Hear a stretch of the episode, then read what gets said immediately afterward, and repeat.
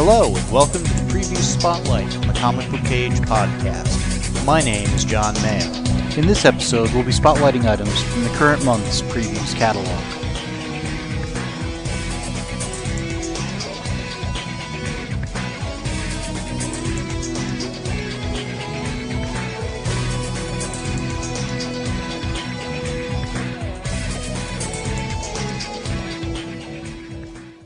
This is Preview Spotlight number 180 for the November 2022 solicitations. In this episode, we'll be going over some of the items in the upcoming solicitations that you might find interesting. Now, comics are a pre order business, so whether we like it or not, it behooves us to take a look at what's going to be offered a couple of months out and let our retailers know so they can order appropriately. Now, these episodes have an open submission policy, and I encourage you to send in clips to promote the comics you love as often as you can. Now, there are thousands of items solicited every month, and it's easy for things to get lost in the shuffle, or just fly beneath your radar. We'll be starting with the DC Connect catalog, followed by the Marvel's Previews catalog, and then working our way through the Diamond Previews catalog. Obviously, we aren't going to go item by item, or page by page, or even publisher by publisher. We're just going to hit the highlights, and those highlights are picked by people like you. So, with that, let's get going. My first pick is the pre order catalogs of DC Connect, Marvel Previews, and Diamond Previews. I find these incredibly helpful to find out what's coming out a few months from now and kind of plan my order appropriately. Sometimes there's stuff that sounds good on paper, but I look at the art or something about the solicitation doesn't work for me, or there's something that I wouldn't have noticed unless, you know, the art had caught my eye or the solicitation looks pretty cool or something like that. Matter of fact, there have been a couple of times where I'll see something and realize I missed the first two issues or something like that and, and go order them. So just flipping through these catalogs is kind of my monthly equivalent of the old Sears Toys catalog when I was a kid of, you know, finding out what cool things were out there to be had and then making sure I got them as, as best I could. So whether you get the printed catalogs or not, this information is available online at the various websites for the distributors and the publishers and such comics are a pre-order business. It makes sense to know what's coming out so you can let your retailer know so they can have it so you can get it. So once again, my first pick is the pre-order catalogs of DC Connect, Marvel Previews, and Diamond Previews. Hey, this is James, and I'm recording for the preview spotlight for the books in November. They're coming out in January, and I'm kicking things off here in the DC Connect. I'm over here on page two where it's not the first thing that's solicited, but the second thing where there, we have Lazarus Planet Alpha number one. Now, a little bit of a, I won't say spoiler alert, but I'm not all in on Lazarus Pit and the Lazarus Planet stuff. The re, uh, uh, not the Lazarus Pit, but the the planet stuff. The reason why I'll tell you about that soon. But this one is written by Mark Waid and Gene Luen Yang, which I always butcher his name and the art is by several artists. They're all listed here. I'm not going to list them all. It's going to be $5.99. It's basically six bucks, but you're getting a 48 page comic with lots of variant covers in here. But it's saying, following the explosive, literally, events of Batman versus Robin number four, Mark Waid is writing Batman versus Robin.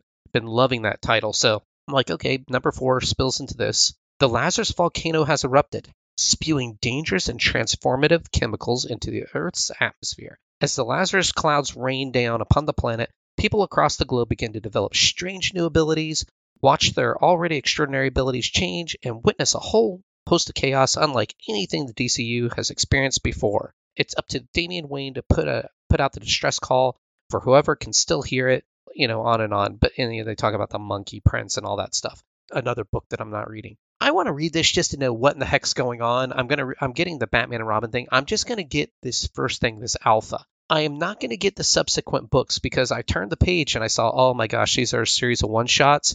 And to me, they just they look like kind of filler because hey, things are typically slim in January.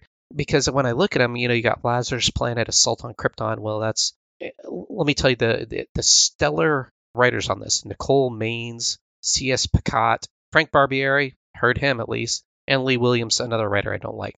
Uh, uh, and then the next one, Lazarus Planet, We Once Were Gods, written by Francis Manapul, Dan Watters, Philip Kennedy Johnson, and Josie Campbell. And then you get to the Lazarus Planet Legends of the Reborn, written by Alex Segura, Greg Pak, Alex Paknadel, Dennis Culver, one thing you'll notice all these things have in common they're they're basically anthologies of these characters that I'm 99.9% sure it's not going to stick. And I also think that the new characters that come out of this probably won't stick.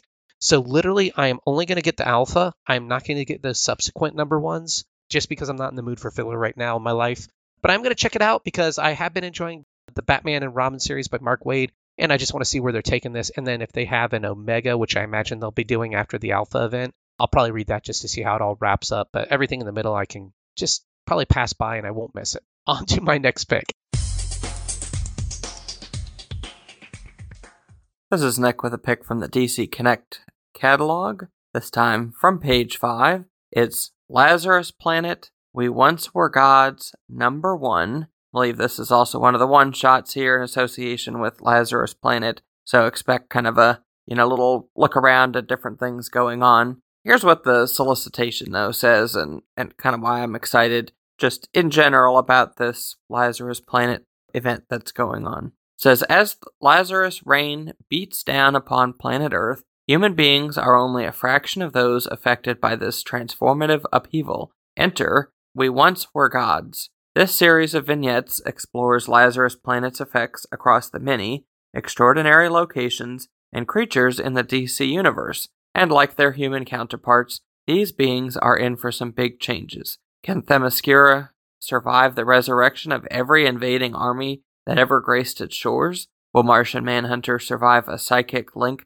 to a doomsday nest? What happens when the monsters from the trench gain the ability to breathe air? And look out, Shazam family, the Rock of Eternity is about to get rocked. This is written by a whole host of people and illustrated by a whole host of people. It's 48 pages, $4.99. And like I mentioned, just the kind of thing that has me excited in general about this event is summarized there. The DC universe is filled with all kind of strange creatures and places and unusual things, and I think this event sounds like it's going to exploit most corners of that if they can. Hey, this is James back with my next pick in the DC Connect. And the thing that I'm going to point out is a book that I've really been enjoying. I know John's been enjoying it too. And if you're not reading it, you've just been missing out. You don't need to read the whole thing, but you need to read the Tom Taylor Nightwing and Bruno Redondo. Their run has been epic. The Nightwing earlier on was not epic. so that's why I said if you just pick up the book when Tom Taylor took over and read from there on, I think you'll have a really enjoyable experience. The art's been fantastic, the writing's been fantastic. It's just been a lot of fun. Wholesome book, action packed, not too dark, not not cheesy. It, it's just been a lot of fun. I'll read. This is the hundredth issue of it, so Nightwing number 100. So it's oversized. It's seven dollars, which is going to be 56 pages of material for that seven bucks. And it looks like the main co- covers looks nice, so I'll probably get the main cover, even though there are variants. But you know, DC charges a dollar more for every one of their variants, so I stopped getting them. But it says, come join us with big smiles and even bigger celebration as Nightwing hits his milestone issue number 100. Cheer how far we've come by looking through the decades at what has made Nightwing a beloved hero. What better way to celebrate than with familiar friends and artists? Then, with Heartless creating a lair in the heart of Blüdhaven to take Blockbuster's throne, Nightwing will follow suit, setting up a headquarters of his own with the help of some friends who helped make him who he is now, of course. So they're going to give us more of the Heartless story, which is the main Tom Taylor story. And then I'm assuming it says, you know, some of the writers and artists, they're probably going to have like some little tack on stories, just people who are giving their nod to the character, I'm imagining. But I'm, I'm definitely on board for this. This is one of the best titles that comes in, comes out every month from DC. That and uh, honestly, the Mark Waid stuff's been pretty good too. So if you are a Nightwing fan, you'll want to check this out. If you're an anniversary collector fan, you'll want to check it out. If you're a Tom Taylor fan, definitely check this out. And on to my next pick. Hi, I'm Billy Hogan, host of the Superman Fan Podcast, and I go by Superman Fan on the forums. And my first pick in the DC Comics Connect previews is on page 12 with Batman. The adventure continues Season 3, Number 1 of a seven issue miniseries. Written by Alan Burnett and Paul Dini. Art is by Jordan Gibson. And cover is by Kevin Nolan, the main cover that is, and that's the one I'll be getting. The variant cover is by Kelly Jones, and a villain variant cover is by Stephen Beach. A 1 in 25 variant cover is by Hayden Sherman, and a 1 in 50 foil variant cover by Kevin Nolan. The cover price of the regular edition is $3.99 for 32 pages, and the cardstock variant covers are $4.99. And this issue is scheduled to be on sale January 10th of next year. Alan Burnett and Paul Dini return once more to the world of Batman, the animated series. Someone is targeting the muscle now that he's locked up in Blackgate Penitentiary. With his deep ties to the criminal underbelly of Gotham, the worst villains are calling for his head before he turns them over to the police. Batman will need to protect him, but can even the Dark Knight figure out where the next attack will come from? I still have the comic book series based on the Batman animated series in my comic book collection, as well as the first two seasons of the Batman The Adventure Continues miniseries. These are appropriate for all ages. They're appropriate for younger readers, yet adults can enjoy the story just as well. So, if you're a fan of the Batman animated series as much as I am, I'm sure you'll go out and order this Batman Adventure Continues Season 3 miniseries. Dr. Mo here with the DC pick for the preview spotlight episode. It's Batman The Adventures Continue Season 3, Number 1. After a bit of a longer than expected hiatus, in my opinion, we're getting more comics set in the continuity of Batman the Animated Series, which has recently celebrated its 30th anniversary and I personally think is just as vibrant today as it was 30 years ago. I love the fact that for this title, the stories are primarily done in one, done in two. I believe in the in season two there was like a three part storyline. However, you feel that there is resolution at the end of a story arc, even if maybe there's some threads that continue, but you feel as though the reading experience is very enjoyable. So if you like comics that are done in one, some two-parters, etc., where the story pacing is is really good, then I definitely feel like you should be picking up this series. And even if you haven't read any of the Batman The Adventures Continues titles before, I think they're very easy to get into. You just only have to have some rudimentary information. If anything, these books have been pulling in and adapting pieces of DC lore that may not have been touched upon in the, in the animated series or that were created after the animated series aired. The writers for this book are Alan Burnett and Paul Dini. Both were instrumental in keeping this franchise going over the years. The artwork is being provided by Jordan Gibson. Jordan Gibson, as an artist, I'm not overly familiar with. I do recall some covers that Gibson has done primarily with the Power Rangers. DC Connect has some preview pages. The art style is very similar to what we've been getting before. I th- I think he will fit right in. The cover is by Kevin Nolan. Kevin Nolan has done interpretations of the Batman the Animated Series universe before. I think it looks really great. Um, it, it you can still tell it is Nolan, but it really fits with the style and the tone of Batman the Animated Series. Now, based on the solicitation text, it seems that season three is the final installment in this uh, the adventures continue line. So I'm not sure what that means. Is it going to come to a natural conclusion and we're just not going to get any more stories set in the, the Batman the Animated Series continuity? Which per- I personally feel like that's kind of a shame because I think it's an evergreen property. But I'm just going to enjoy this while I have it. It's a seven part mini series. So hopefully they'll come out monthly and we'll get there'll be a nice little package for those of you who like to read this in trade come next summer. And I think, you know, this is material that's appropriate for all ages typically. Batman The Adventures Continue Season 3, Number 1 can be found on page 12 of DC Connect and costs $3.99 for the regular cover, and their cardstock variant covers for $4.99.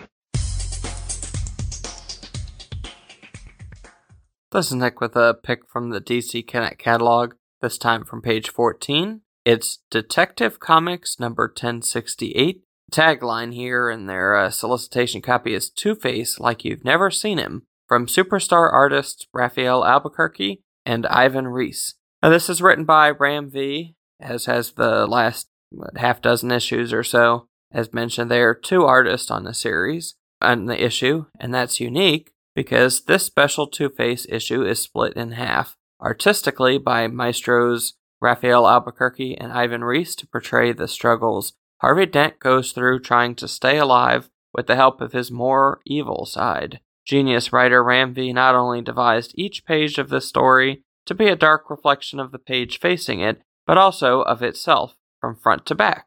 This is an issue you won't want to miss. If you've got $4.99 lying around, I would recommend checking this out. I'm kind of a fan for some of these gimmicks sometimes, but the one of comic being sort of laid out with some kind of symmetry always seems to get me. So hopefully this is a good one. I've been enjoying the recent stories uh, well enough, so I'm curious to see a Two Face story here.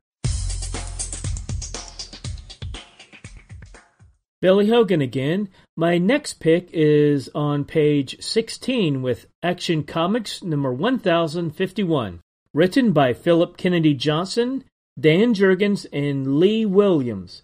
Art is by Rafa Sandoval, Lee Weeks, and Marguerite Sauvage. The main cover is by Dan Mora, with variant covers by Steve Beach, Jorge Fornes, and pardon me if I mispronounce that name, Sergio Davila, Rafa Sandoval, David Nakayama, and Lee Weeks. A 1 in 25 variant cover is by Jack Herbert.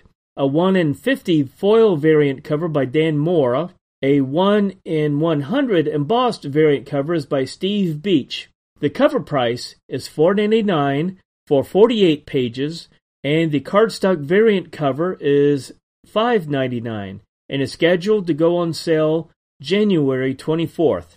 Action Comics Reborn. Action Comics number 1051 begins a new format for DC's most action packed title, offering not one, not two, but three epic adventures of Superman and the entire Super Family. Following the bombshell events of Action Comics number 1050, the world's relationship with Superman is forever changed. The upper limits of his supercharged powers have yet to be reached, and the House of El's transformation of Metropolis, led by Steel, has begun. But Lex Luthor has found the perfect instrument with which to undo everything Superman is working to achieve.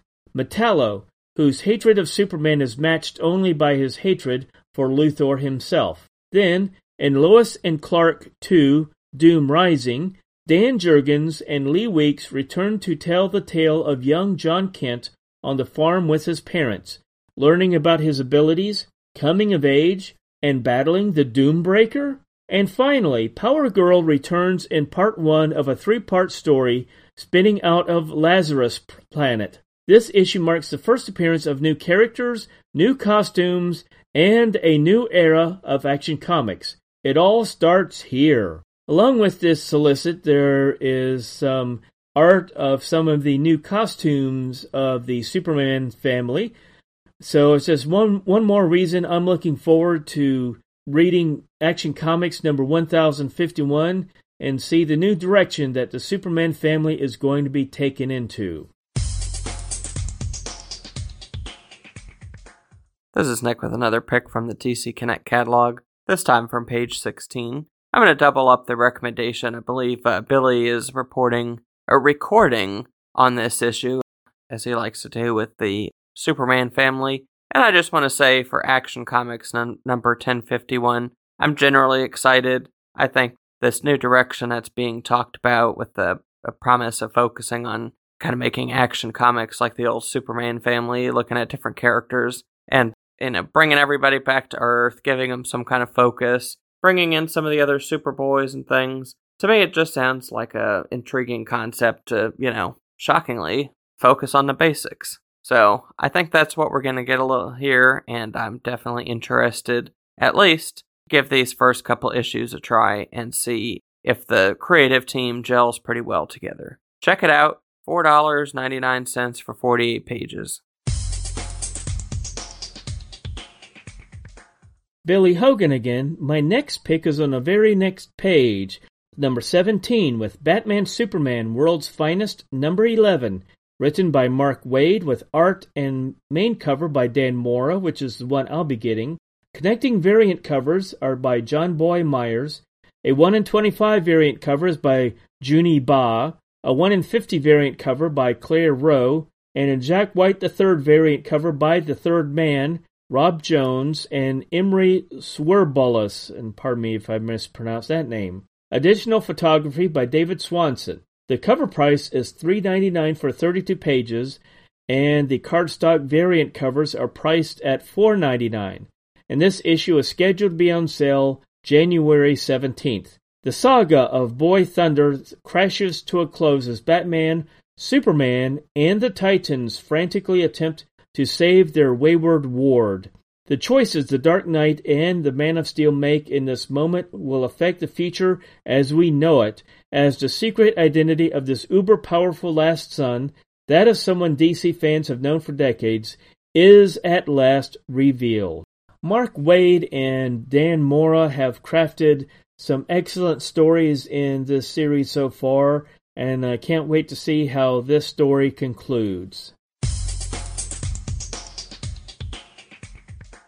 Dr. Mo here with a DC pick for the preview spotlight episode. It's Justice Society of America number three. What a time to be a Justice Society of America fan. I mean, we're getting the JSA in multiple media. We, if you've seen the trailer or the posters for the Black Adam movie, that recently came out, you know that JSA members are included in that. We also, of course, have the Stargirl TV series, and I'll mention the JSA a bit more in my clip. Spoilers for the issue three of the new Stargirl miniseries. And of course, in comics, Geoff Johns has returned to the franchise in the pages of the New Golden Age, which, as of this recording, came out a few days ago. I picked up a copy at my LCS. I honestly haven't even had a chance to flip through it. I'm really want to savor that book when I get a chance to read it. This Justice Society of America series spins directly out of that new golden age one shot. According to the solicitation te- text, for issue three of Justice Society of America. It's continuing the Huntress's journey to save the JSA. There's a bit of time travel involved. I'm all for it. And recently, I reread the Huntress miniseries that Paul Levitz wrote prior to the New 52.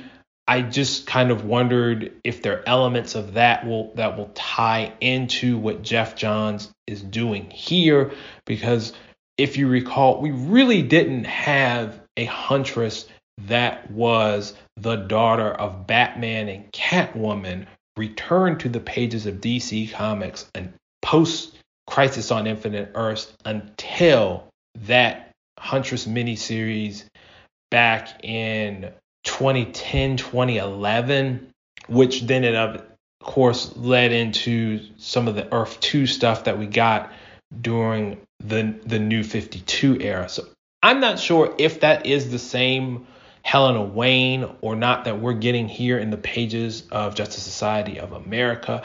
Honestly, just to keep things straight in my head, it would be nice, but we all know how DC continuity is these days. It's a bit of a, a jumble and a and so it could very well be, you know, a totally different Helena Wayne, which in and of itself is fine because I just absolutely always love that character. Now, the cover for issue three of Justice Society of America is drawn by Mikel Janin. It's a gorgeous cover as always. It's spotlighting a number of JSAers, including Stargirl, uh, the Jay Garrick Flash, Wildcat, uh, Jakeem. Uh, of course, we, we got the Helena Wayne Huntress, and and and we got Alan Scott, Green Lantern, and Doctor Midnight.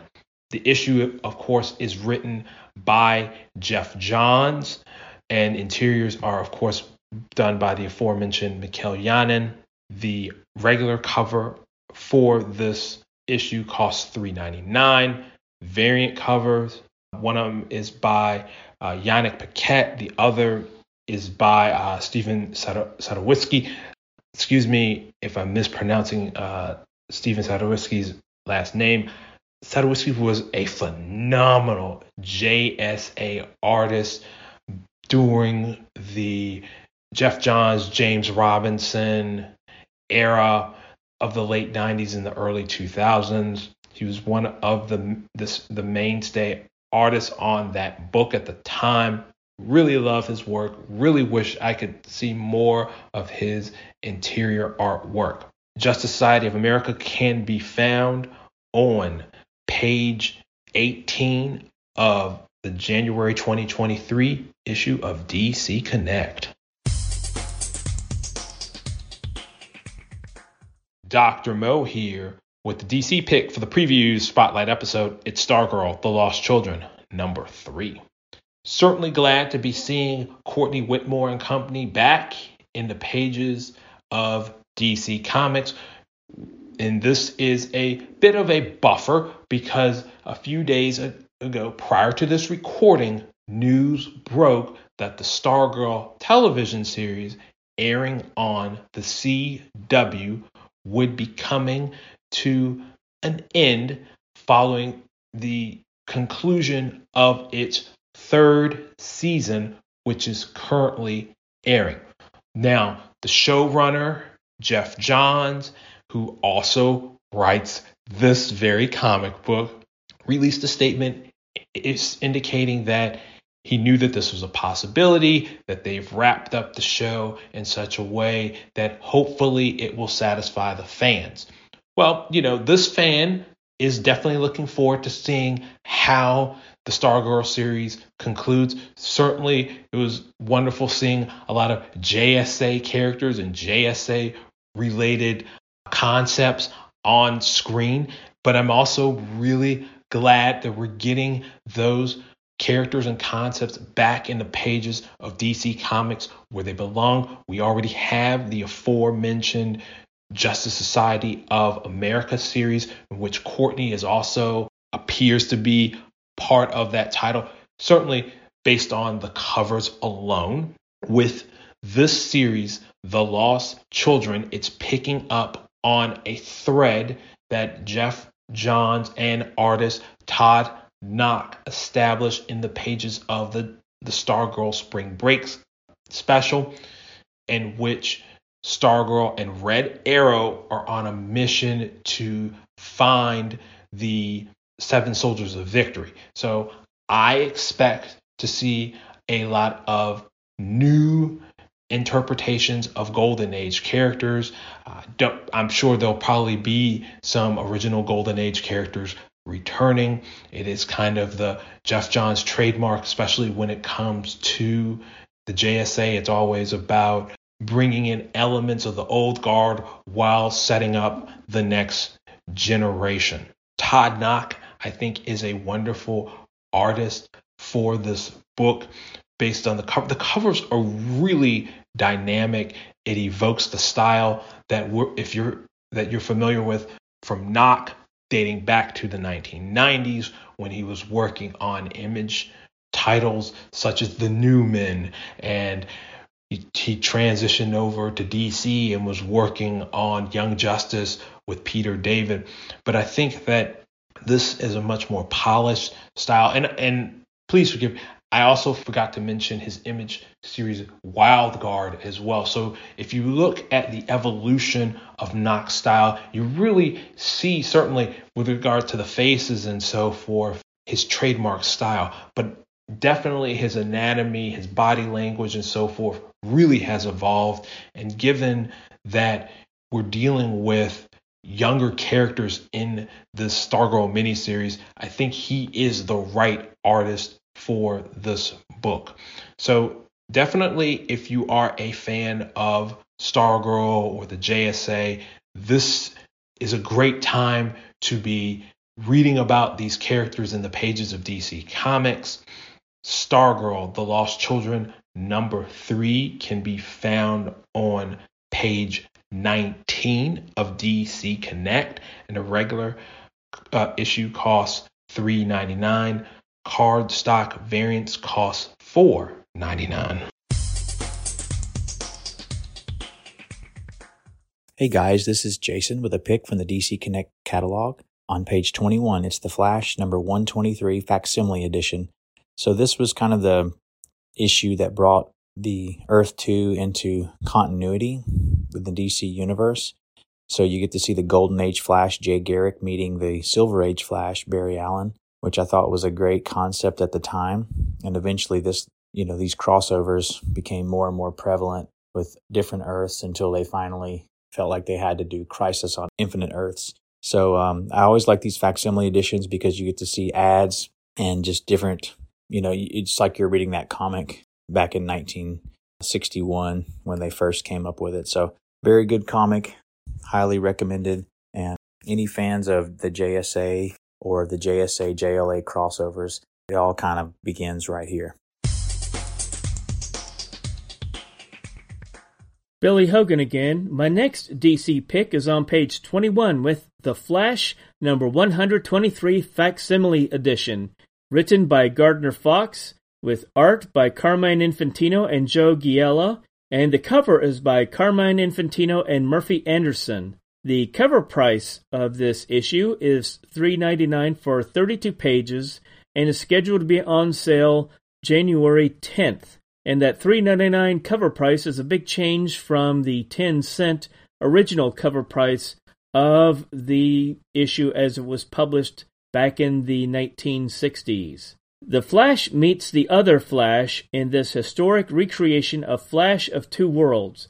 When Barry Allen's vibrational powers tear a hole between realities, he inadvertently winds up on Earth 2, home to speedster Jay Garrick. But before Barry can go home, he'll have to help Jay contend with a trio of terrors in the form of the Thinker, the Fiddler, and the Shade. This faithful facsimile includes the original story and ads from the 1961 printing. This historic issue was the introduction to Earth 2, home of the Justice Society heroes from World War II and our heroes who were birthed in the Silver Age, like the Barry Allen Flash, and including our versions of Superman, Batman, and Wonder Woman, are on Earth 1. Now, why the heroes of the Earth of the Justice Society wasn't Earth 1, since they were older and the original superheroes, and our Earth was Earth 2, I don't know, but I guess since we're going from the perspective of the Barry Allen Flash, I guess we're going to call our Earth Earth 1. Anyway, I'm looking forward to reading this historic issue, which 3.99 beats uh, what you'd have to pay for an issue of the original 1961 printing. So if you like comic book history and vintage stories from past decades of comic book history, then I would recommend you pick up the facsimile edition of The Flash number 123. Dr. Mo here with the DC pick for the preview spotlight episode. It's Wildcats, number three. DC is continuing its celebration of the founding of Image Comics in 2023 with the release of the newest issue in this volume of Wildcats. Now, as of this recording, the first issue of Wildcats came out a few days ago. I was able to pick up a copy from my LCS, though I was unable to read the entire issue. I did flip through it. I liked what I saw on the page. The writer of this volume is Matthew Rosenberg. I'm familiar with Rosenberg primarily from his Marvel work. He wrote a volume of Uncanny X Men prior to Jonathan Hickman taking over. I know that in recent years, year or two, Rosenberg has been doing a bit of yeoman's work on various DC titles, particularly in the Batman family. He has been sort of laying the foundation for Wildcats and other Wildstorm properties to make their way into the mainstream DCU. The artwork is being provided by Stephen Segovia. Segovia did draw issue one, and I have to say, Segovia is a bit of a machine. He currently has a Spawn related title that he's also drawing.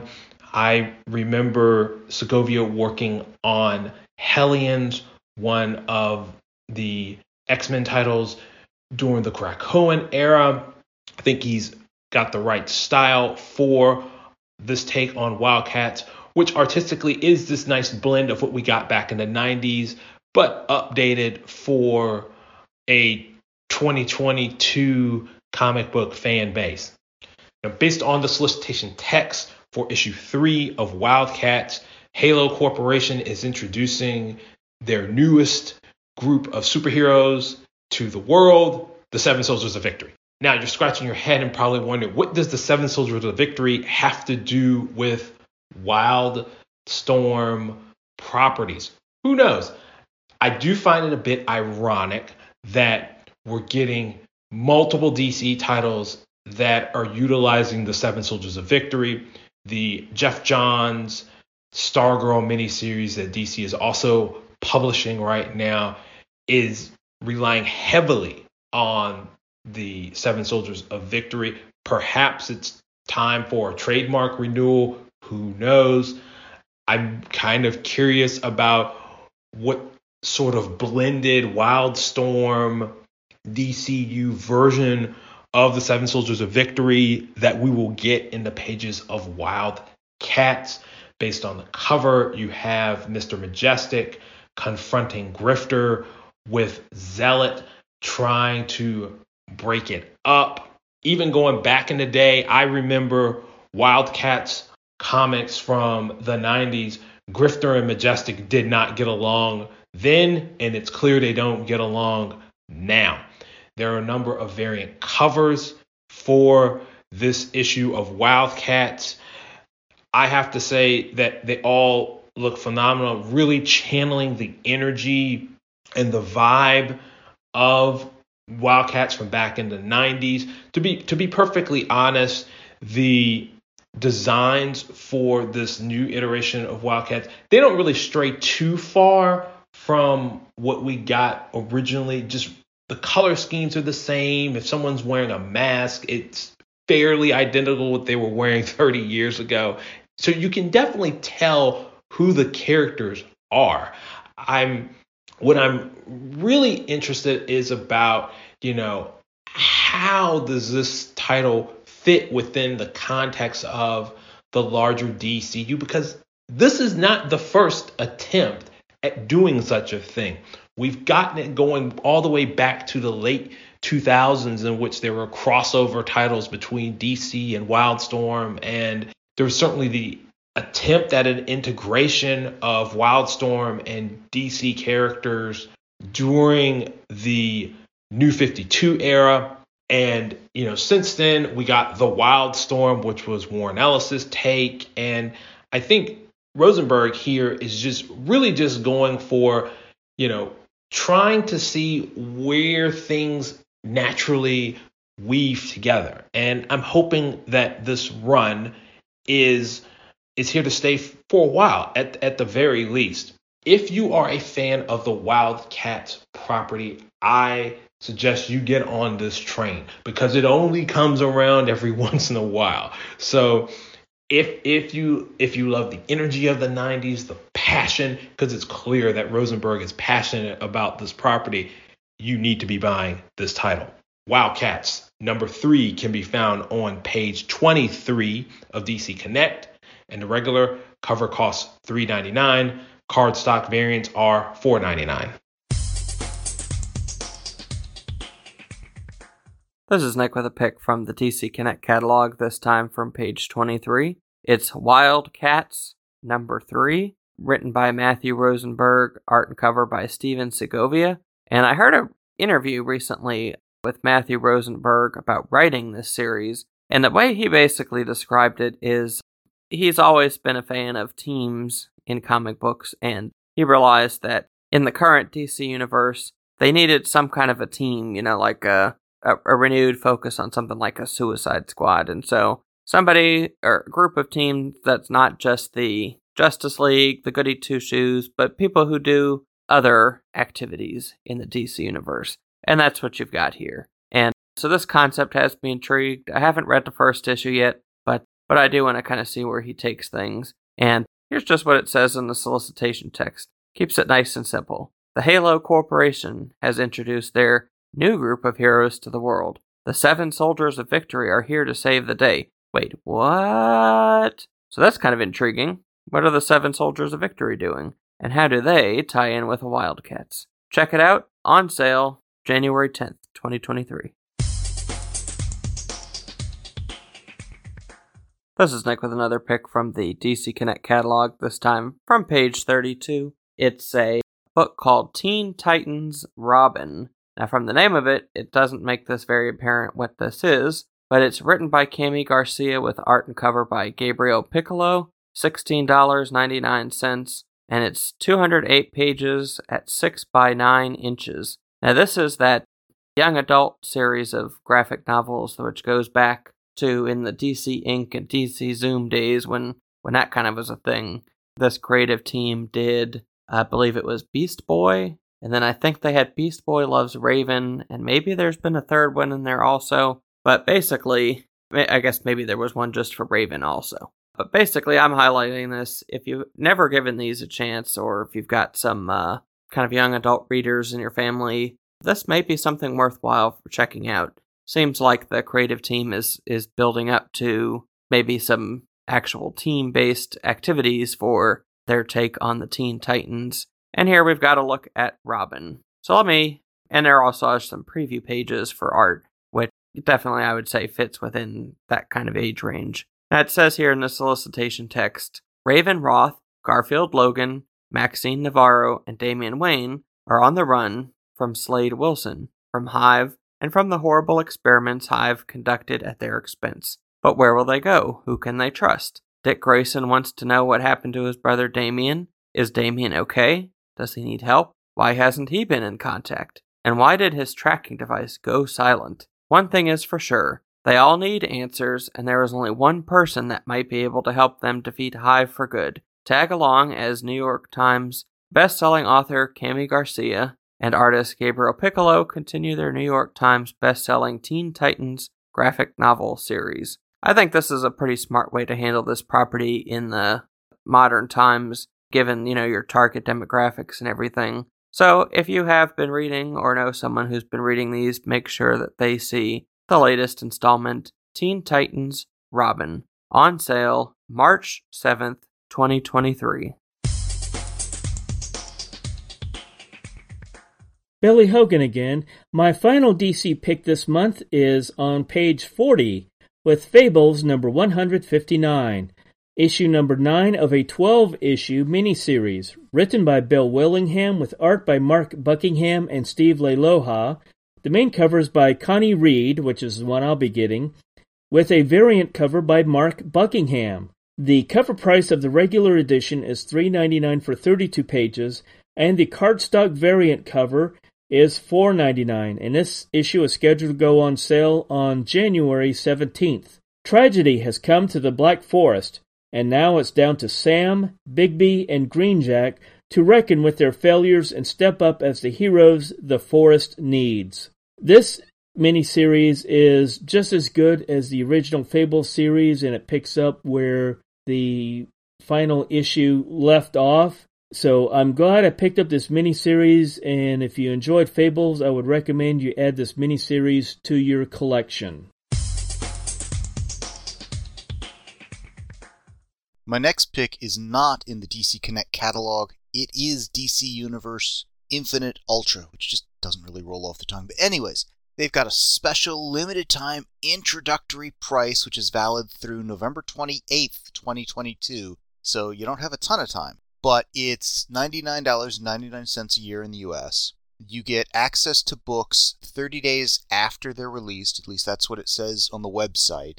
I don't know if it's exactly 30 days or the month after, but anyways, anyways, we'll say it's exactly 30 days. There's a little reason I'm kind of skeptical on a few of those things because the the next thing, or one of the other things it says in there, actually right before the 30 days thing, is that the comics library expands from 27,000 to 32,000 plus books by mid November 2022, accessible anytime, anywhere. Well, I'm recording this on November 13th, 2022. So, not exactly mid November, but pretty close. And by my count, they've got about 27,527 comics you know, if you go to that main page where they list all the titles and stuff and keep scrolling, keep scrolling, keep scrolling, and like kind of copy that to a text file and stuff, they've got how many issues of every title they've got? Well, almost every title. There are some where they don't really say that they have any because it's like a one shot or something, so we'll count that as a one. So my expectation is by mid November, whenever that exactly would be, I would say maybe since it's a 30 day month, the 15th to the 16th. So just a couple of days as I'm recording it. Matter of fact, just about now as this episode goes up, we may have another four or five thousand things landing in DC Universe Ultra, which would be really cool. Now they're saying we're going to have an expanded Vertigo, Black Label, and DC Collected Edition catalogs available only with the Ultra membership starting in mid-November. So maybe that's included in that count of what gets added, or maybe it's in addition to. It seems like since it's starting in the expanded library is by mid November that it's in addition to, but we'll find out. Either way, they do have thousands of comics there, and everything new is available essentially a month after it's up there. So I've got a couple of different justifications. I had already gotten into the DC Universe Infinite stuff for the Legion Spotlight, and it just makes my life a little easier in a couple of ways. But the justification for upgrading, which was an additional like $25 or something to the ultra level, is I can get that in some of the more instead of some of the more questionable items in a given month, and then I can read them if somebody says, "Oh yeah, you ought to check that out." Like for instance, Lazarus Planet, Assault on Krypton, We Were Once Gods, and Legends Reborn. Those are $4.99 cover price a piece, so that's $15 almost right there for one month of things that are anthologies, and it's like, yeah, I don't know about these. But I don't want to miss out on the story if they wind up being somehow critical or something. So this allows me to, to say, you know what, maybe I won't put those on my order form. Now, I, I say that, and there's the possibility they may actually make it on my order form.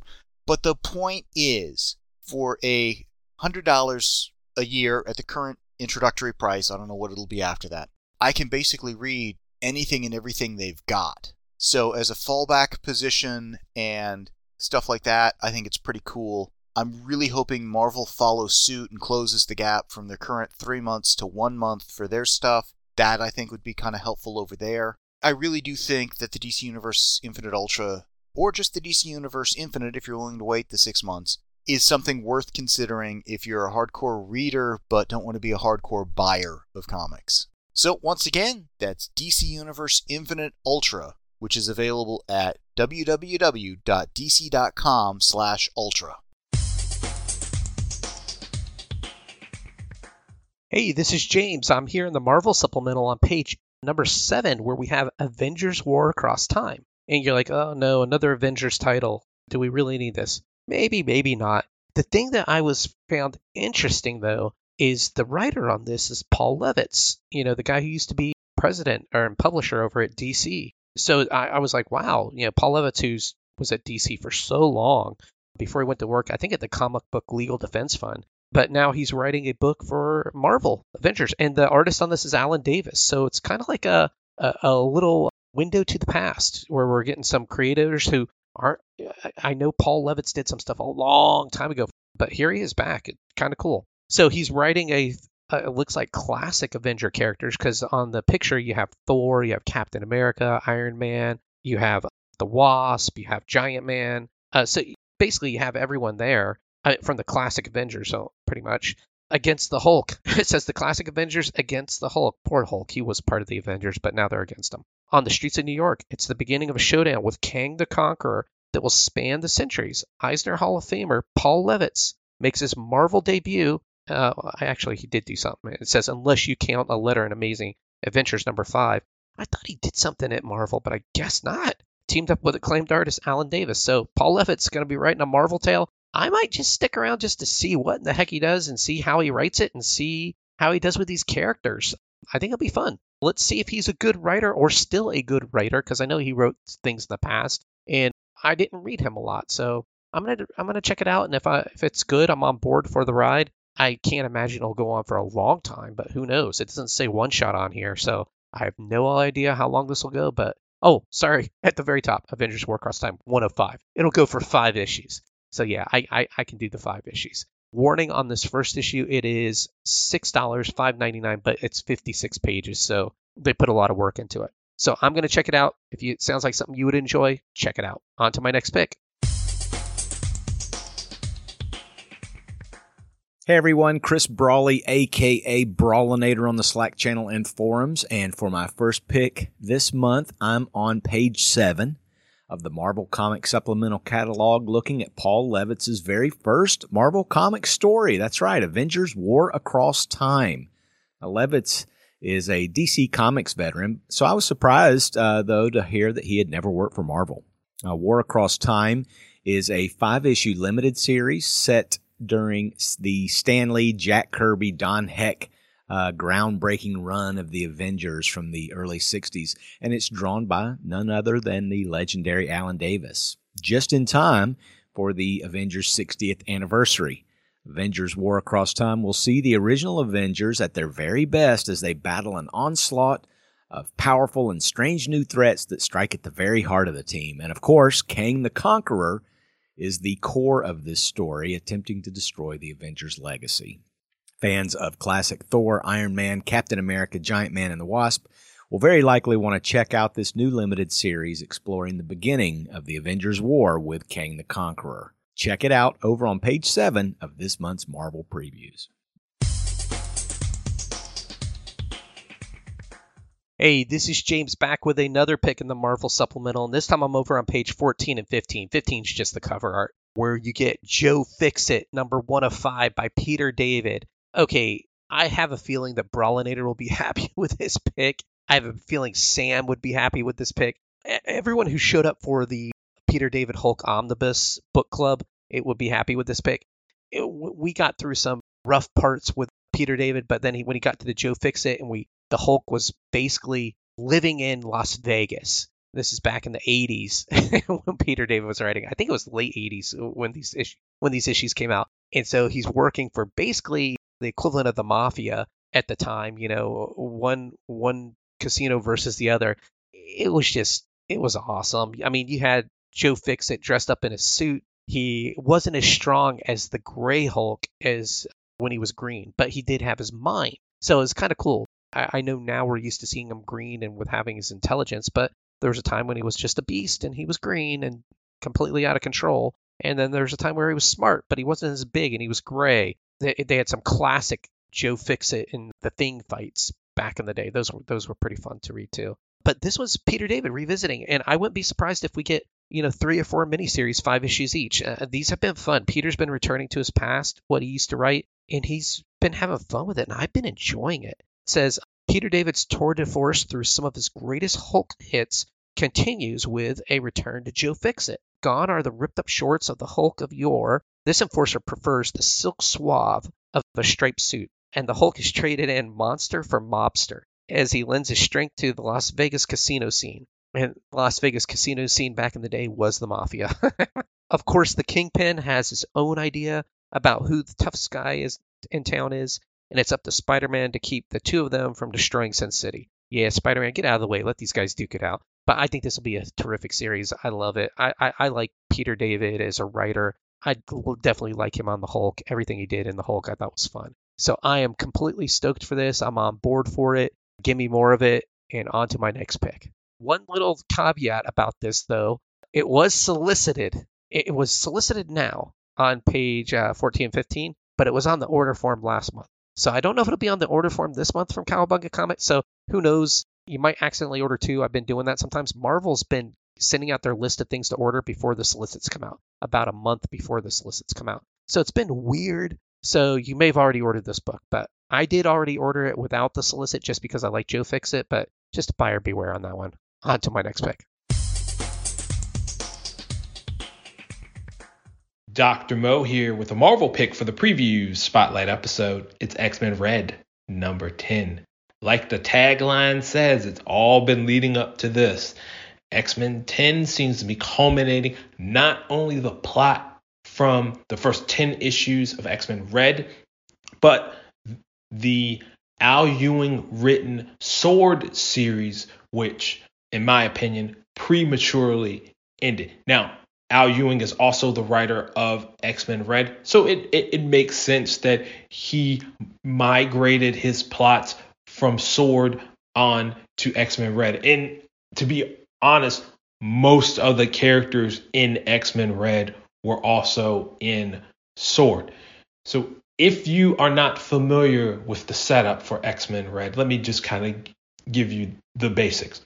During the first Hellfire Gala, the X Men terraformed Mars and ultimately allowed the Arakkii mutants. Now, these are mutants from another dimension where Apocalypse originally came from and where Apocalypse has since returned to those mutants have colonized Mars, and Storm is one of the leaders of this group of Arakkii mutants. Now, you have Abigail Brand, who is a quasi, and I'll say this, ally of, of mutants and other factions, has been doing a lot of spy crafty types of things in the pages of Sword and in the pages of X Men Red. And one of you know her allies is Vulcan, Gabriel Summers, Cyclops' brother. If you've been reading various X Men comics during the Hickman era, you know that there's something quite not right with Vulcan. It's been hinted at if you know anything about Gabriel Summers' history, you certainly understand why there's some mental health issues going on. You know, going back to War, War of Kings, and and so forth when he died, and now he's been resurrected, and all this other other stuff. So I'm really curious to see what happens and how does Al Ewing park this series, given that X Men Red, like the other X Men titles, are about to go on hiatus for the Sins of Sinister event. I'm hopefully issue 10 ends in a way at which, when we come out of the Sins of Sinister event, X Men Red will be spun off into a new direction because I think there are a we've just really sort of scratched the surface of not just you know the Arakkii mutants, but also Storm's relationship in the midst of this and so forth. X Men Red number 10 can be found on page 32 of Marvel Connect and costs $3.99.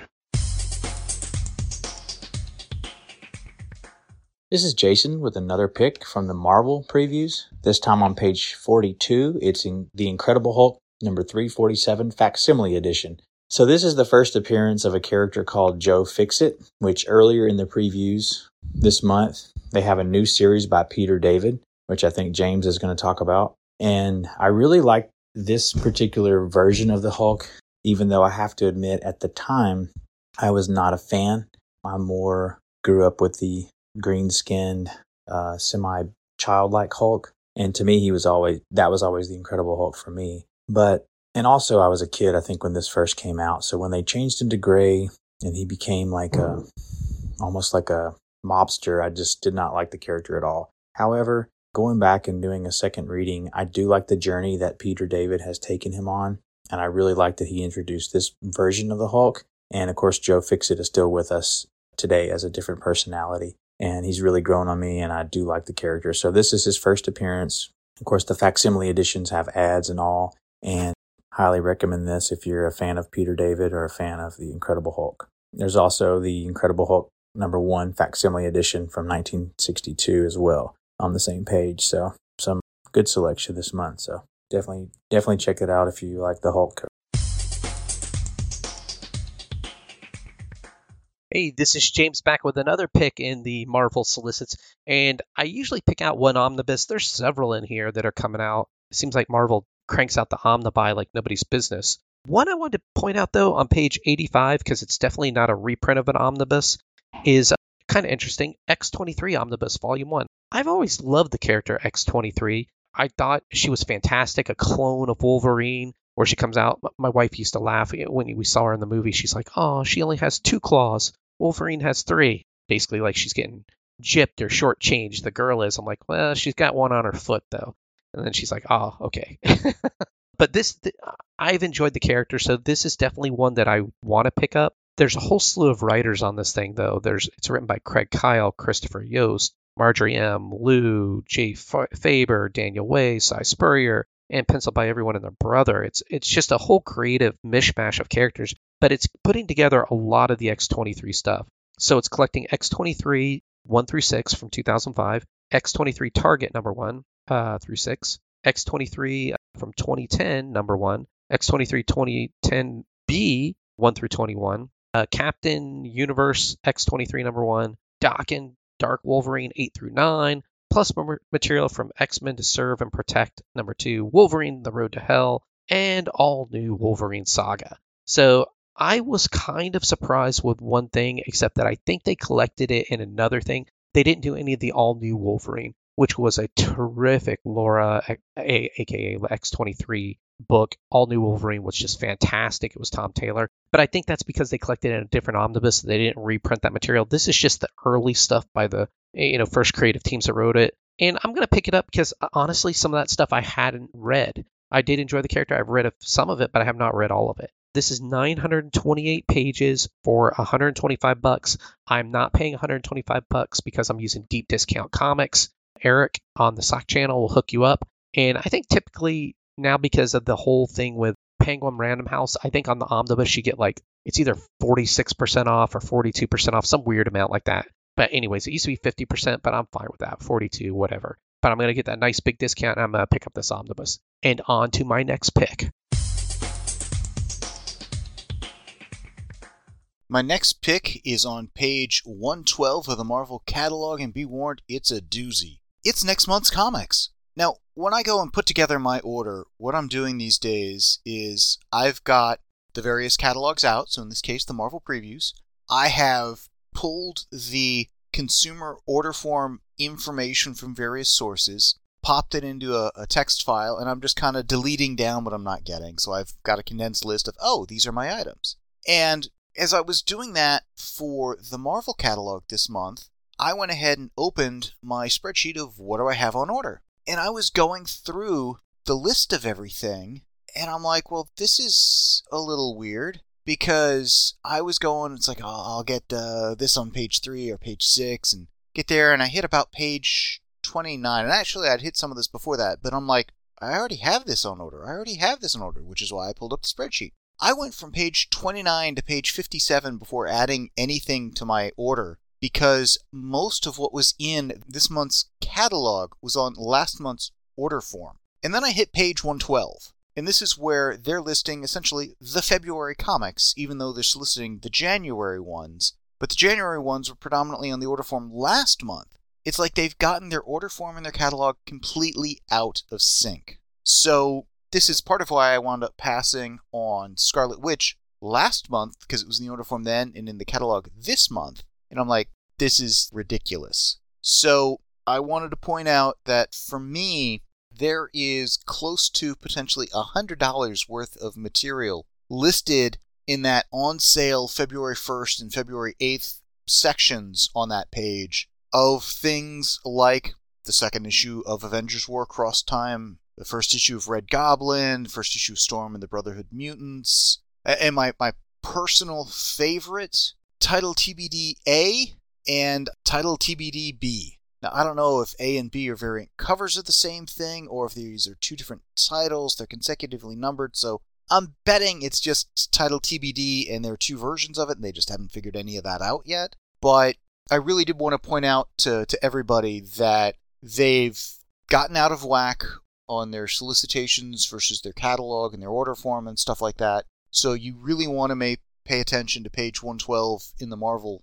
previews where they've got that Marvel checklist and again, look particularly at those things for the February stuff because you may want to, if you know you're going to get some of the stuff, like I know I'm going to get, you know, Captain America, Sentinel of Liberty, and I know I'm going to be getting that. So I kind of want to pre order that now. But they're making that a little harder than they need to. So I wanted to point out that if you're interested in comics for next month from Marvel, you may want to pre order some of them this month. And again, they need to to close the gap and get that kind of figured out. For me, I had, I think, as many items on this page. Actually, I had more items on page 112 than I had in the rest of the Marvel previews for my order this time around because I had nine items before that and maybe almost two dozen on page 112. So, anyways, like I was saying, I wanted to point out to everybody that, again, Marvel's in a bit of a time warp, so Check out some of next month's items for Marvel on page 112 of this month's Marvel previews. Hi, this is Marvin, also known as Viking Joker, and I am on page 34 in the image section, here to talk about Black Cloak number one. Eisner Award winning writer Kelly Thompson uh, is writing this book. It's her first work with Image, and art is by Meredith McClaren. If you look in the previews catalog, you're going to see some previews pages here, but actually, if you go to previewsworld.com and pull up this book, there's more pages of preview online than there are in the book. If you're interested, you may want to check that out. It's described as a fantasy science fiction. This is, appears to be an ongoing. I don't think it's a, a mini series. Um, unless it doesn't do well, then it probably will be a mini series. But it's described as Blade Runner style mixes with saga esque drama. If that's your jam, this could be a great starting point for a fun story. I'm going to check it out. Um, one other thing about this that actually struck my eye was that it's uh, 56 pages for $4.99, which is a great bargain in today's world. So you get like three issues for the cost of one. Get you a good chance to hopefully decide whether you want to continue with issue two or not. I'm going to check it out, and I'm cutting back a lot, so that means something, I guess. Again, price, good price. On to my next pick. My next pick is on page 46 of the previews catalog, and I know I was stepping out of the massive verse, but they're finally soliciting Inferno Girl Red, book one of book one, number one of three. So I don't know if it's a three issue thing and all of that's book one, or if number one is book one and uh, whatever. I'm gonna check out this first three issues of Inferno Girl Red. I really liked the art they had kind of teased the character way back, I think, in Radiant Black, like number one or two early on. So I've been looking forward to this one. I like the look of the character, and I'm curious about it. It's not going to be enough to pull me back into the Massiverse, but I may dabble with just this character and such. The look is a little bit almost like Battle of the Planets, kind of, sort of, but not quite. Anyways, it looks a lot more potentially Sentai ish than I felt some of the other Massiverse titles are. I'm going to check it out. I'll give it the three issues. Maybe I'll come back for, for more stuff. Maybe I won't. Either way, that's Inferno Girl Red, book one, number one of three from Image on page 46 of the previews catalog. Hi, this is Marvin, also known as Viking Joker. 20 pages back and still in the image section. I'm looking at page 54, The Magic Order, Volume 4, Number 1. So it's a new story arc, uh, six issue miniseries. Mark Millar's the uh, writer, and this time around we have Dike Ruan. There have been three previous miniseries, all six issues each, and they've always had different artists uh, for each one, and that might be helping him get these out. Actually, what happened is Volume 1 came out in 2019, and then we didn't see anything new for this property until this year, and then he's rapidly put out Volume 2 and 3, and now we have this one coming out a few months from now. I'm not going to read the solicit to you because it actually spoils Volume 3, which isn't even completely out yet, so I won't go there. It's described as Sopranos meets Harry Potter. Uh, it's about magic families and controlling the, the forces that they need to control. I'm trying to be vague. Anyway, I'm sure you can pick up prior volumes in trade. And if you're interested in starting starting this one, you know, it's coming out in a couple months. Check it out. Billy Hogan again. My final pick in this month's previews is in the Image Comics section on page 75 with Junkyard Joe number 4, written by Geoff Johns with art and cover A by Gary Frank and Brad Anderson, which is the one I'll be getting. Cover B is by Gabriel Rodriguez and Brad Anderson. Cover C by Rachel Stott, and cover D by Gary Frank and Brad Anderson. The tales of Mad Ghost's unnamed continue as danger closes in on Muddy Davis and the robot soldier known only as Joe.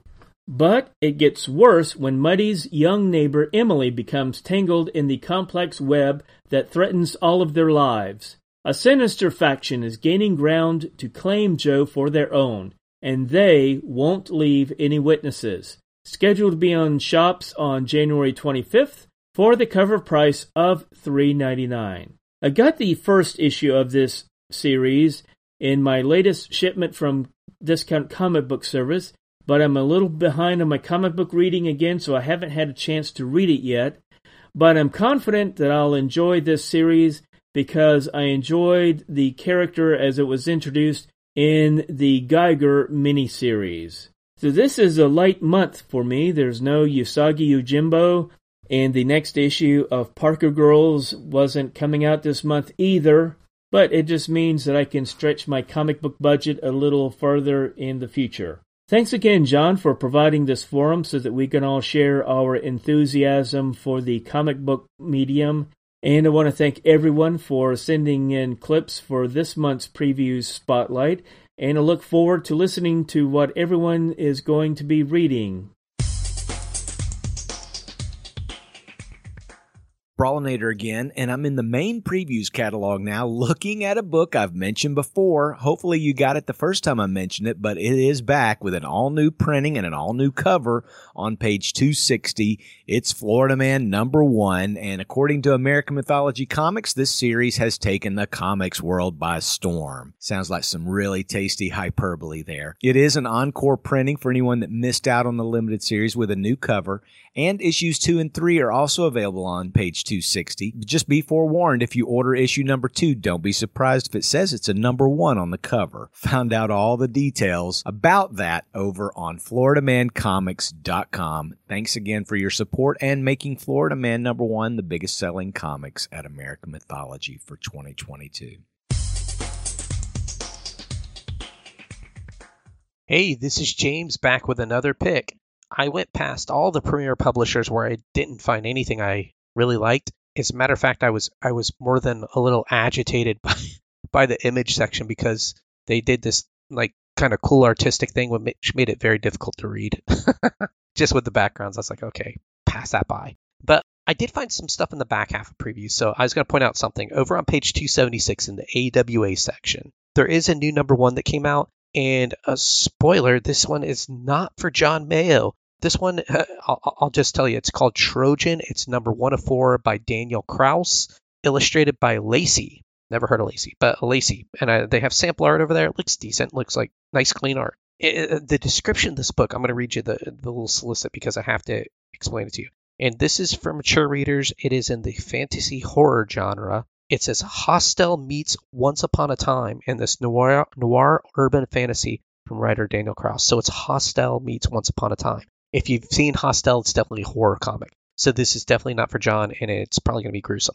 It says, Once upon a time, we lived alongside legends, creatures of myth, centaurs, fauns, gorgons, kelpies, gnomes, and more. They were spectacular, majestic, powerful, peaceful, pure. In comparison, we were ugly, weak, warmongering, rotten. Is it any wonder we could not live alongside them any longer? After driving these legends to the fringes of society, an uglier form of mythos take shape in the form of rumors of live snuff shows for dark web high rollers. Snuff shows. I'm like, oh my god. When a mysterious young woman, Nessa, enlists the help of a hacker to take a tour of the grisliest corners of the dark web, she sets in motion a war between those who peddle to mankind's darkest fantasies and a world that transcends imagination. Trojan is a fantasy thriller for wonder and horror in equal measure. So I'm guessing the people are making shows about killing these beautiful creatures. Sounds horrifying. It makes me makes me debate.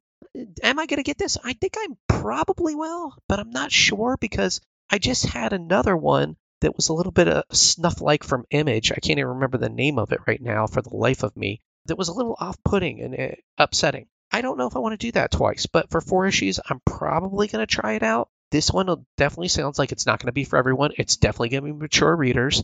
And based on that, I will move on to my next pick.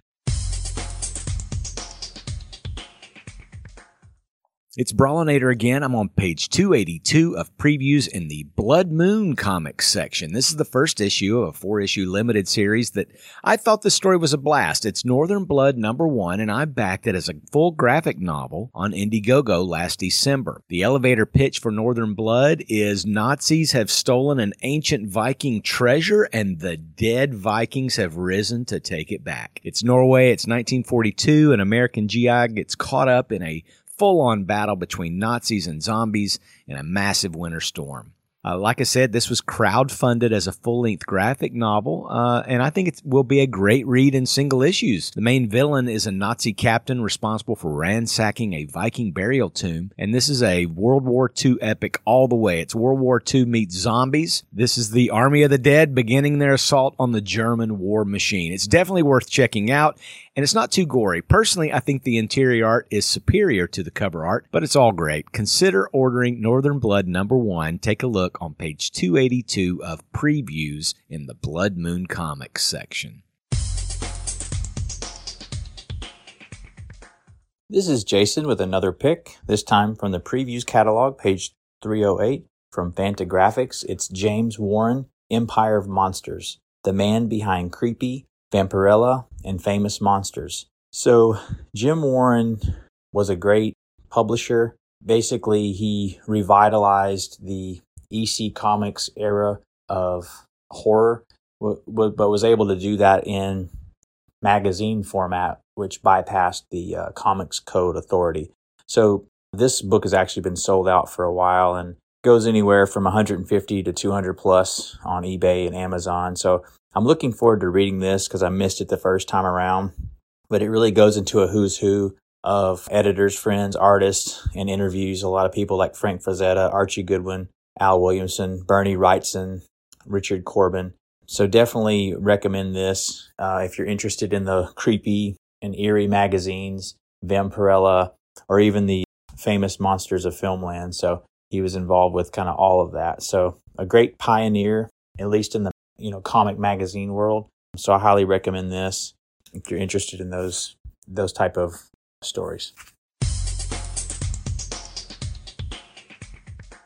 Hey, this is James back with another pick in the back half of previews. And this time I'm on page 324 in the humanoids section. And humanoids has a book called, it could be Simak, Simak, I don't know. It's spelled S I M A K. Writer Jerry Frissen. Artist Jean Michel Ponzio and the art looks terrific. It's definitely European art. And it says a dark central thriller following the origin of one of the Meta Baron's greatest enemies, the Sima- Simak. And I, I butcher that. Simac, Simac. I go back and forth. I don't know how it's pronounced. And this is basically the moon of Hesperia, Phoenix, a gifted but amnesic policeman, witnesses the murder of his teammate his investigation leads him to the solar corona, the city planet of all debauchery, where the crosses path with the Cymax, trash humans originally designed for prostitution who were supposed to have been eradicated as a result of repeated bugs. However, they discovered something much more sinister in their technology. In the heart of this violent and corrupt universe, his thirst for justice will lead Phoenix on a trail to discover the Cymax origins and their capacity for destruction.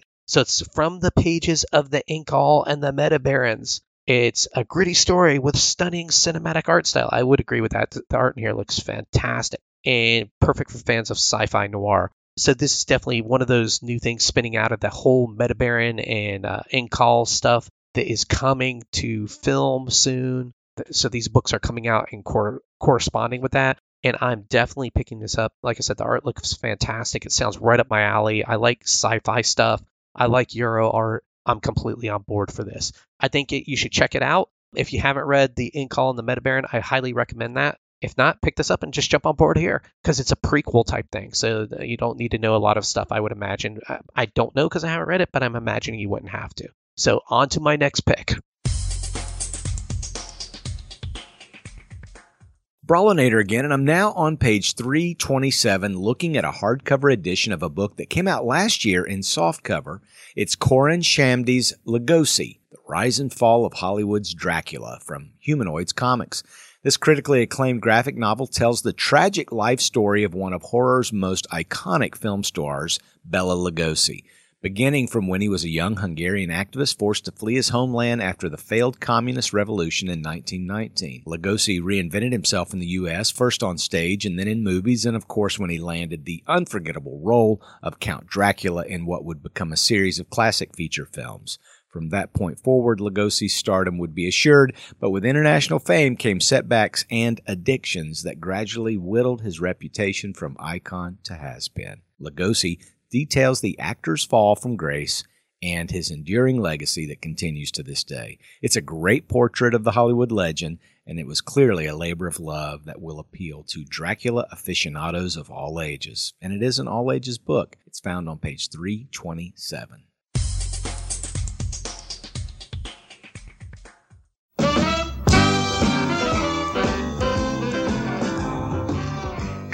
Junction, Brawlinator here again, and this is my last pick. It is on page 329. Conjunction, junction, what's your function? If you don't recognize those five little words, then you were not camped out in front of the TV set every Saturday morning from 1973 to 1985.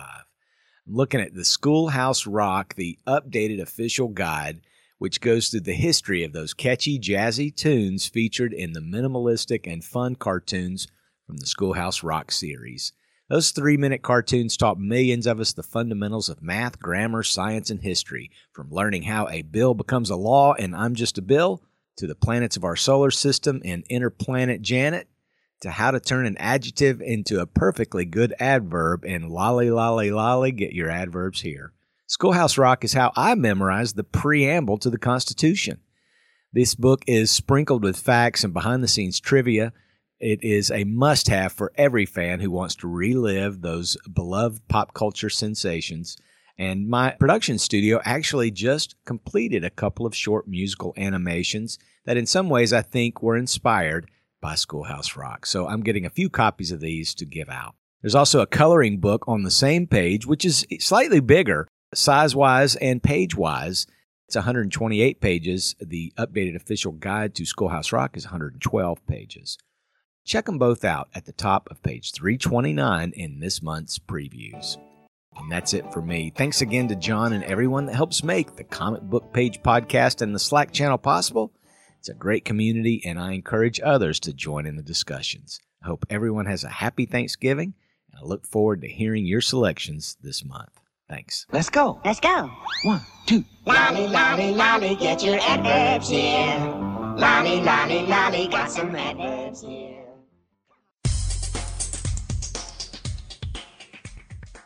All right, Marvin again, way in the back of the book, over in uh, on page 362 in the Rebellion section. Just wanted to call out Best of 2000 AD Volume 2.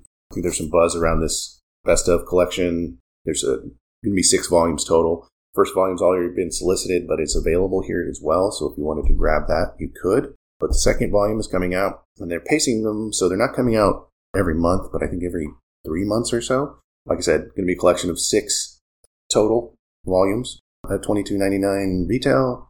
Get a discount off that. It's a pretty nice way to to dip into the 2000 AD world, which I've done in magazine form throughout the years. But you know, it it hasn't stuck, I guess. But you know, the it's good stuff, and so I think the best of could be a great way to uh, enjoy that stuff.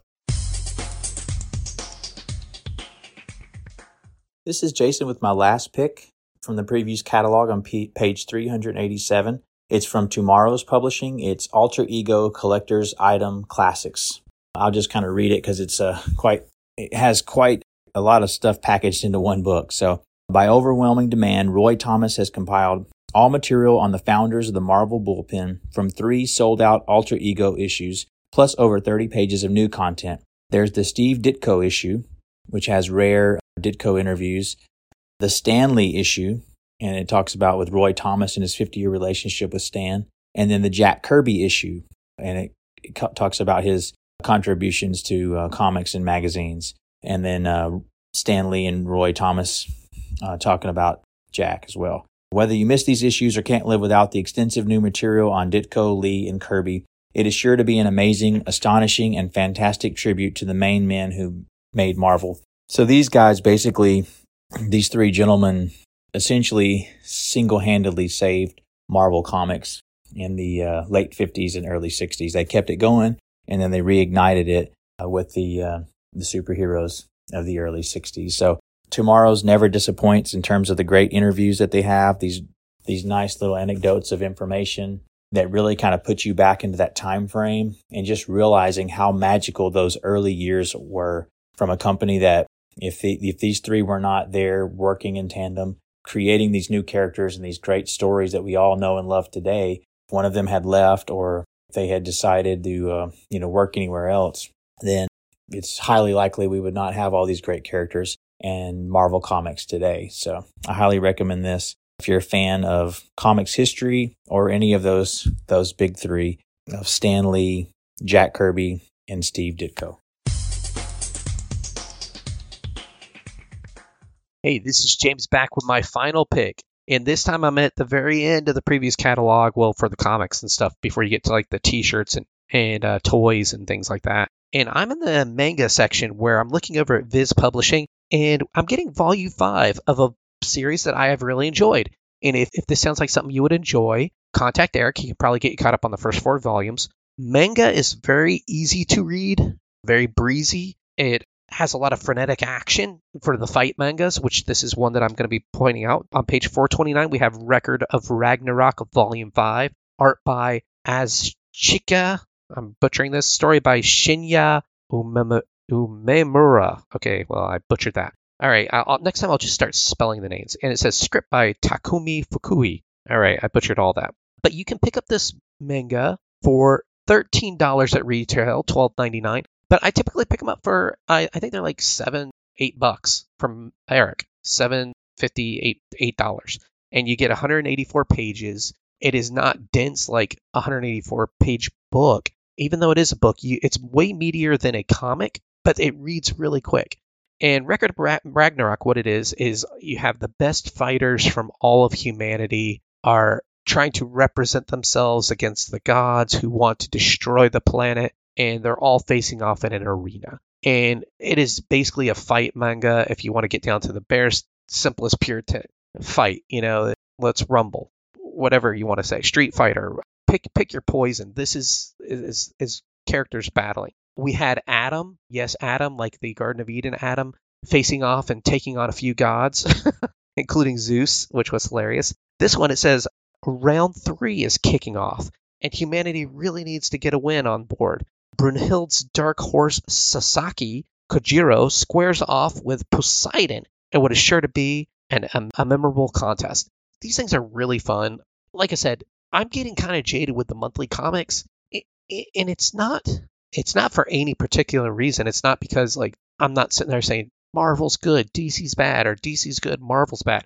I think that's too simplistic. I think that what's happening is the creators of comics are becoming less and less the super fans of comics. John and I just talked about this after we had recorded the last time we got together.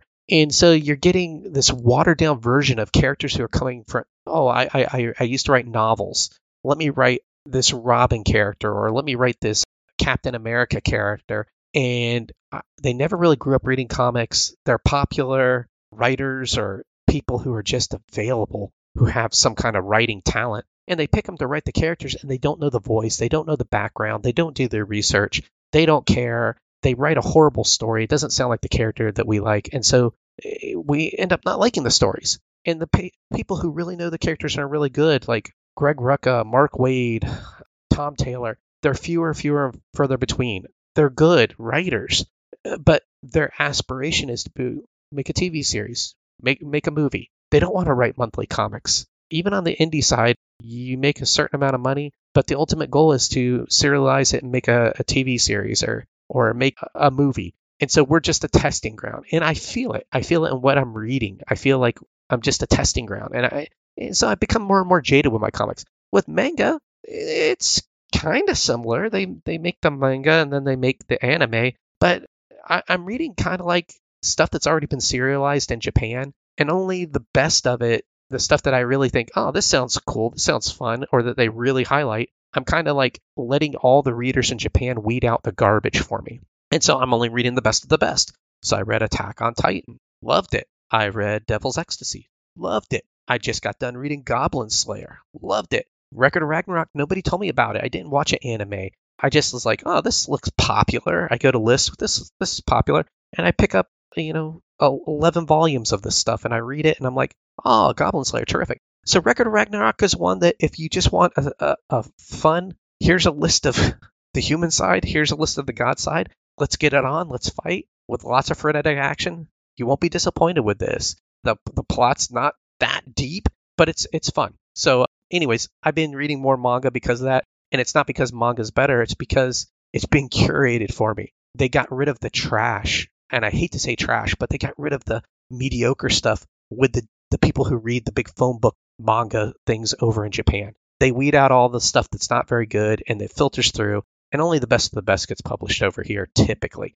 And it seems like more and more is coming through, so uh, I, am being more selective and just running lists and getting older manga that kind of is like per continually in print. I'm not not trusting the new number one whatever weird title that I've never heard of before. But this one is a good one, Record of Ragnarok. If you want a good fight manga, I would say check it out. It's a lot of fun. It's very light on exposition. It's very light on plot, but I, it, it's fun for what it is. So I would definitely, I'm going to try to point out a manga series every time I do these recordings. And I wanted to thank John for putting this together and doing all the editing. And I did want to say thank you to people who did send in their clips. I wish more people would send in clips, but I understand we get busy. But please, if you have time, just send in one. I'd really appreciate it. It makes it more fun when I get to hear different voices. So until next month, talk to you guys later. Bye. And my last pick of the month isn't in any of the catalogs, it's actually a Kickstarter. Now, normally I'm not a big fan of the whole Kickstarter thing because you wait forever to get your stuff if you get it at all. So, a little jaded on that. But when I saw this, I'm like, okay, I gotta get it. I've already pledged for it. I know it's gonna ship. It should ship in January uh, 2023, so not that long of a wait. Now, how do I know it's gonna ship? Two things. One, it's already hit its goal. And two, it's by Thom Zahler. This guy delivers. I trust him. I've gotten a Kickstarter from him before. I'm not worried about it delivering. Worst case, maybe it slides into February or something crazy like that. Anyways, he knows what he's doing. He's done Kickstarters before. This is Love and Capes Home for the Holidays. It is another Love and Capes comic. This one is going to be, I believe, 50 pages or so he's already done the, the, the comic online. I think the only thing he's got left to do maybe is print it or something. So I mean, to me, this is a really low risk kind of thing. It's going to be a uh, square bound collection, kind of the prestige format they used for like Dark Knight and stuff like that. Anyways, I'm a big fan of Thom Zahler, big fan of Love and Capes. It's it was a pretty much a no brainer, particularly once it hit the point of the goal and it's going to ship kind of thing. So I went in for the what do they call it? The dancer level, I think they've got them named after different reindeer and stuff because there's a Dasher, Dasher Plus, Prancer, and uh, Rudolph, and all these other levels and such. And some of them can get kind of kind of pricey, but you can get quite a bit of stuff